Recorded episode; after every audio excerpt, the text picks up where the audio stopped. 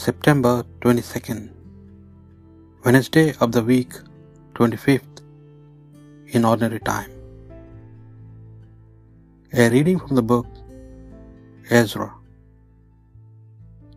At the time of the evening sacrifice, I, Ezra, rose in my wickedness, and with cloak and mantle torn I fell on my knees, stretching out my hands to the Lord my God.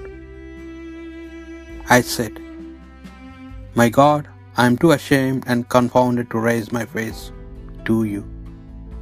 O my God, for wicked deeds are heaped up above our heads, and our guilt reaches up to heaven.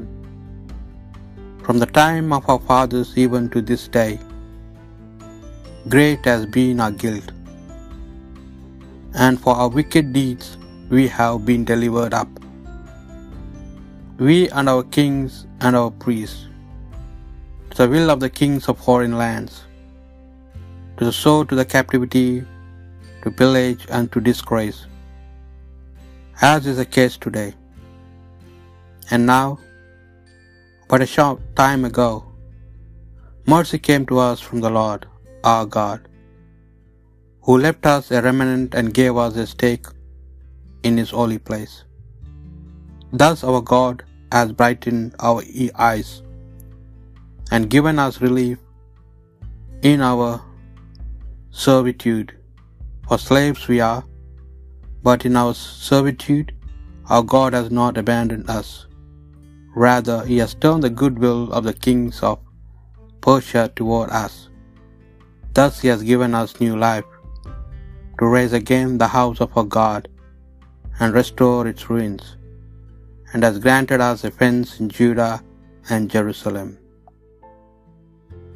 This is the word of the Lord. Blessed be God who lives forever. He scourges and then has mercy. He casts down to the depths of the netherworld and brings up from a great abyss. No one can escape his hand. Blessed be God who lives forever. Praise him, your children of Israel before the Gentiles. For though he has scattered you among them, he has shown you his greatness even there. Blessed be God who lives forever. So now consider what he has done for you, and praise him with full voice. Blessed the Lord of righteousness, and exalt the King of ages. Blessed be God who lives forever.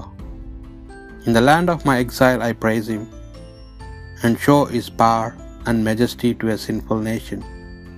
Blessed be God who lives forever. Bless the Lord, all you his chosen ones, and may all of your praise his majesty. Celebrate days of gladness and give him praise.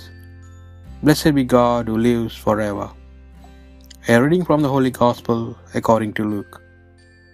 Jesus summoned the twelve and gave them power and authority over all demons and to cure diseases. And he sent them to proclaim the kingdom of God and to heal the sick.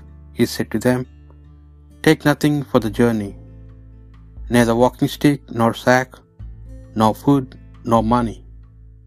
And let no one take a second tunic. Whatever house you enter, stay there and leave from there. And as for those who do not welcome you, when you leave that town, shake the dust from your feet in testimony against them. Then they set out and went from village to village, proclaiming the good news and curing diseases everywhere. The Gospel of the Lord.